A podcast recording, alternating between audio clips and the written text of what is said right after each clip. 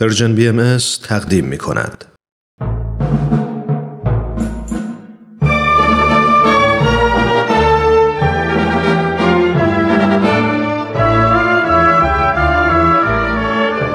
رادمردان جاوید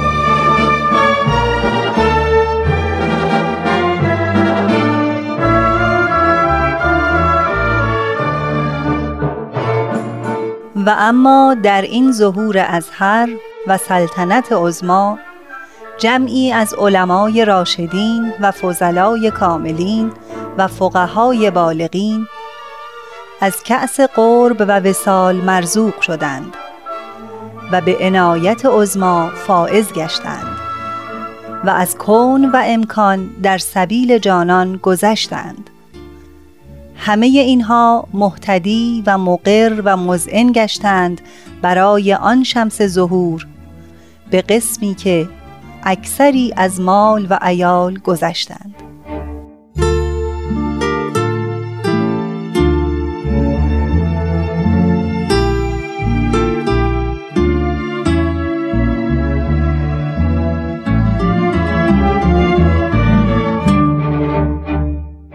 همراهان گرامی رادیو پیام دوست، درود بر شما. امیدوارم سلامت و شاد به برنامه این هفته رادمردان جاوید توجه کنید.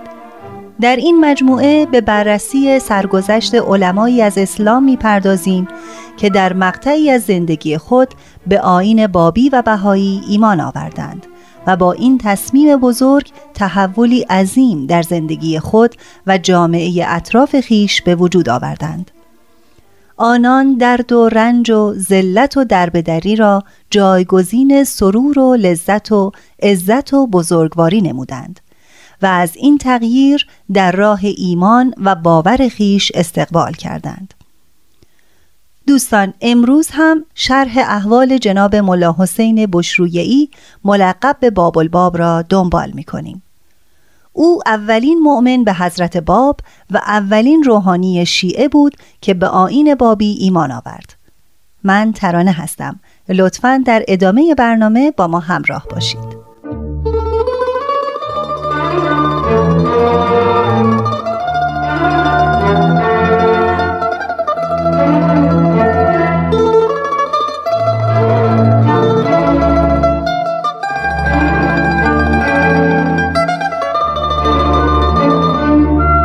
هفته گذشته به آنجا رسیدیم که عده‌ای از اعیان بارفروش یعنی بابل نزد ملا حسین آمدند و از او امان خواستند. آقا، خدا شاهد است که ما هیچ مقصودی نداریم، فقط آمده ایم از شما امان بطلبیم. تقاضا داریم از اسب پیاده نشوید تا مقصود خود را به شما عرض کنیم. دیدم در گفتار خود صادقند. از اسب پیاده شدم و آنها را به داخل کاروانسرا دعوت کردم. بزرگواران، ما مثل مردم این شهر نیستیم که از مهمان خود با گلوله و شمشیر پذیرایی کنیم. ما آداب مهمان نوازی را خوب می دانیم. گفتم تا برای همه مهمانان چای آوردند. آقا، تمام این فتنه ها از سعید العلما است. مردم تقصیری ندارند. از شما خواهش می‌کنیم از مردم شهر بگذرید. خواهش داریم از گذشته صرف نظر کنید. بهتر است فردا صبح با همراهان خود به سمت آمل حرکت کنید. این امر هم صلاح شماست و هم به صلاح ما. این شهر الان دچار اضطراب عظیمی است. تقاضای اعیان شهر را قبول کردم. پس از آن عباس قلی خان لاریجانی و حاجی مصطفی خان قرآنی را که همراه آورده بودند بیرون آورده قسم خوردند که ما نسبت به شما سوء قصدی نداریم. هرچه گفتیم حقیقت است. از شما خواهش داریم امشب میهمان ما باشید. فردا صبح خسرو قادی کلایی را با صد نفر سوار خدمت شما میفرستیم تا با شما همراه شود و شما را به شیرگاه برساند. خدا ما را لعنت کند و در دنیا و آخرت مورد غضب خدا واقع شویم اگر نسبت به شما و اصحاب شما سوء قصد و خیانتی در نظر داشته باشیم. همانطور که آنها صحبت می کردند گماشتگان آمدند. غذا و خوراکی برای یاران و همراهان من آوردند و برای اسبها علوفه مهیا کردند. چهار ساعت از شب گذشته بود که ملا حسین و یارانش با عباس قلی خان و حاجی مصطفی خان شام خوردند. نیمه های شب سعید العلما خسرو قادی کلایی را فراخواند. دلم می‌خواهد با این جمعیت که فردا می‌روی وقت مناسبی به دست آوری و همه را هلاک کنی، حتی یک نفر را هم باقی نگذاری. هرچه اسباب و اساس که با خود دارند حلالت باشد. من هیچ وقت چنین کاری نمی کنم. اینها مسلمانند. برای تمام کردن اذان سه نفر از آنها خود را به کشتن دادند. ما که ادعا می‌کنیم مسلمانیم هیچ وقت نباید اینطور کارها را بکنیم. نمی توانیم جمعی از مسلمین را فریب دهیم، آنها را بکشیم و مالشان را ببریم. تو برو آنها را بکش، از هیچ چیز هم نترس. اگر خدا روز قیامت از تو پرسید که چرا اینطور کاری انجام دادی، من جواب خدا را خودم می دهم. ما مجتهد هستیم، پیشوای دین هستیم. از شما بهتر می دانیم که چطور باید از این گونه بدعتها که در دین پیدا می شود جلوگیری کنیم. نبیل زرندی مورخ بهایی می گوید صبح که شد عباس قلی خان خسرو را نزد خیش خواند و به او سفارش کرد باید نسبت به جناب ملا حسین و یارانش نهایت احترام را رعایت کنی و آنها را به سلامت به شیرگاه برسانی. اگر چیزی به تو دادند و انعامی پرداختند ابداً نباید قبول کنی. هرچی بفرمایید اطاعت میکنم. من و سوارکارهایم نهایت تلاش خود را برای خدمتگزاری به ملا حسین و همراهانش رعایت خواهیم کرد. مخصوصاً وقتی برگشتم رضایتنامه‌ای از آنها برای شما خواهم آورد تا ببینید چطور نسبت به آنها خدمت کردیم.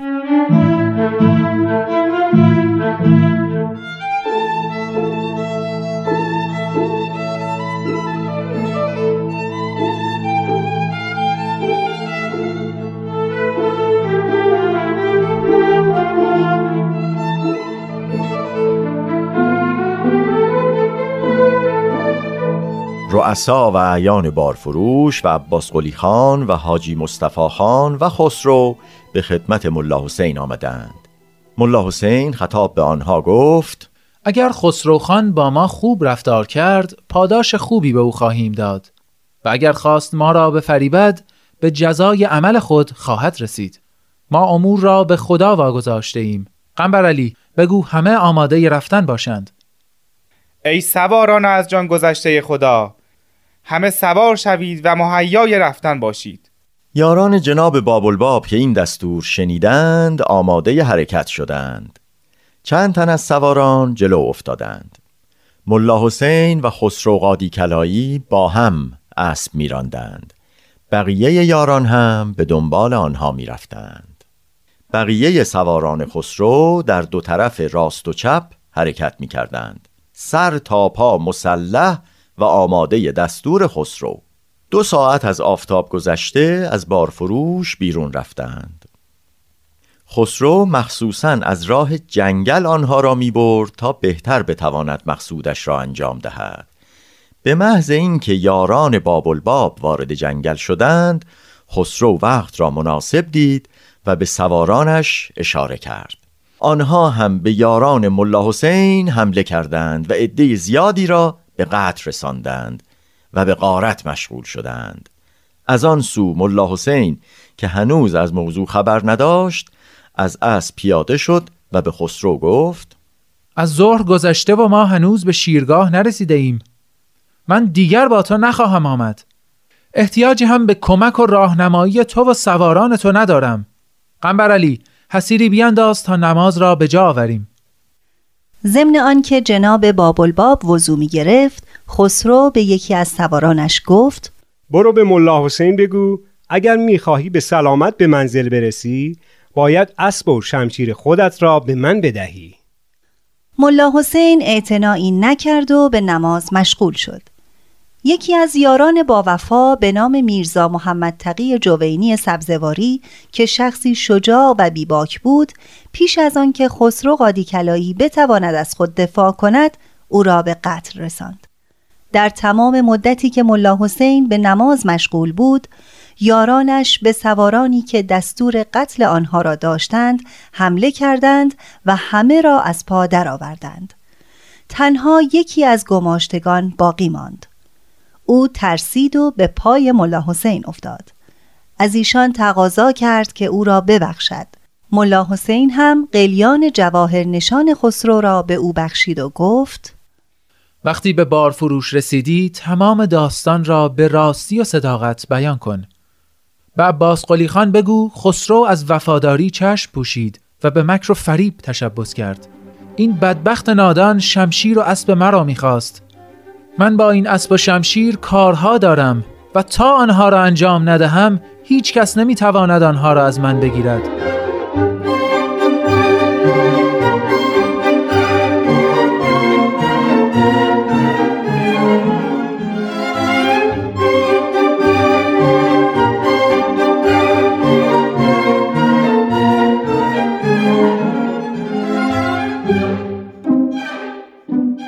فردای آن روز ملا حسین همراهانش را جمع کرد و همگی به راه افتادند.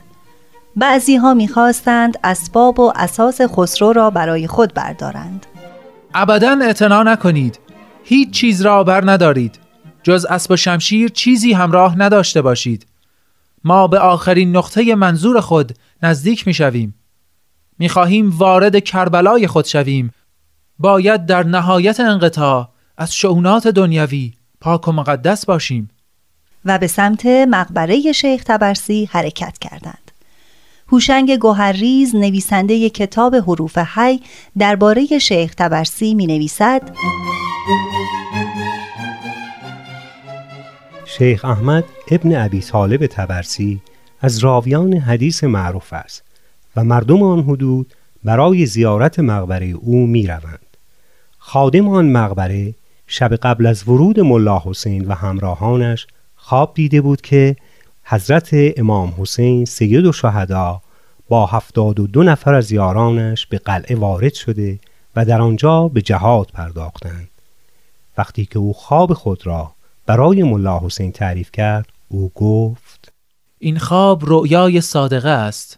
آنچه دیدی به زودی اتفاق خواهد افتاد. نهایتاً خادم مقبره به آیین جدید ایمان آورد و در همان قلعه به شهادت رسید. می دانستم که به ما حمله خواهد شد. از یاران خواستم که به استحکامات قلعه رسیدگی کنند و آذوقه و وسایل را تهیه و تدارکات جنگی را آماده نمایند. شیخ ابو تراب اشتهاردی وارد قلعه شد و خبر ورود میرزا حسین علی نوری بهاءالله را به قریه نظر خان که نزدیک آن محل بود به من داد.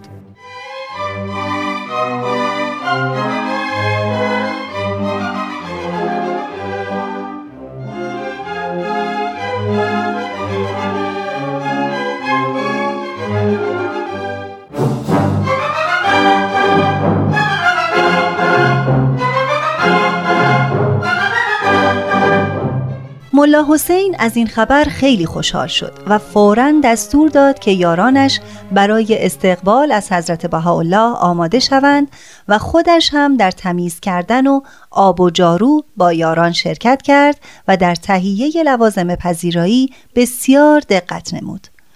میرزا محمد فروقی برای نبیل زرندی اینطور میگوید: ما در آن ایام از عظمت مقام حضرت بهاءالله بیخبر بودیم.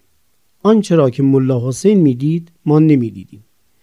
نمیدانستیم چرا ملا حسین این همه به ایشان احترام میکند. جناب باب الباب هنگام تشرف به حضور آن حضرت سرتاپا محو ایشان بود. انگار از حضور ما در آنجا بیخبر باشد. چشم به صورت حضرت بهاءالله دوخته بود و به هیچ طرف نظر نمیکرد. ما همه پهلوی او ایستاده بودیم و منتظر بودیم که به ما اجازه بدهد تا بنشینیم، اما او به کلی فراموش کرده بود که به ما اجازه نشستن بدهد. بالاخره حضرت بهاءالله به ما اجازه دادند.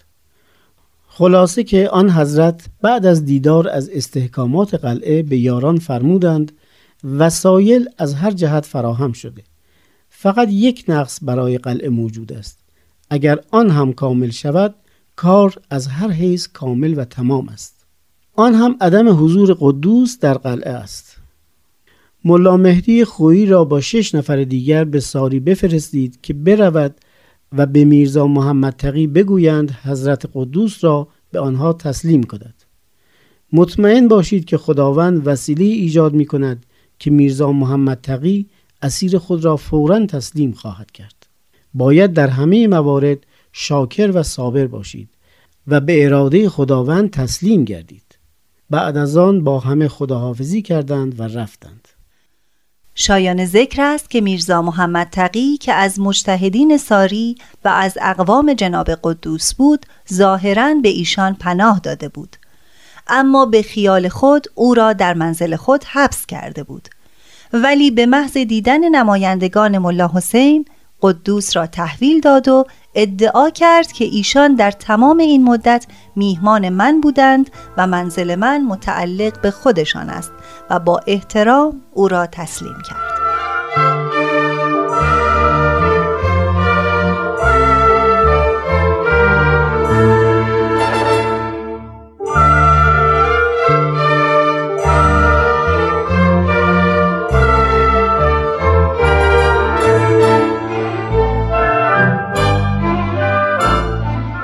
دوستان عزیز، به پایان این برنامه رسیدیم. حتما هفته آینده با برنامه رادمردان جاوید همراه باشید. امیدواریم مثل همیشه با ما تماس بگیرید و درباره برنامه ما اظهار نظر کنید. تلفن دو صفر یک هفت صفر سه شش هفت یک هشت هشت هشت هشت آماده دریافت نظرات شماست. تا برنامه بعد، بدرود.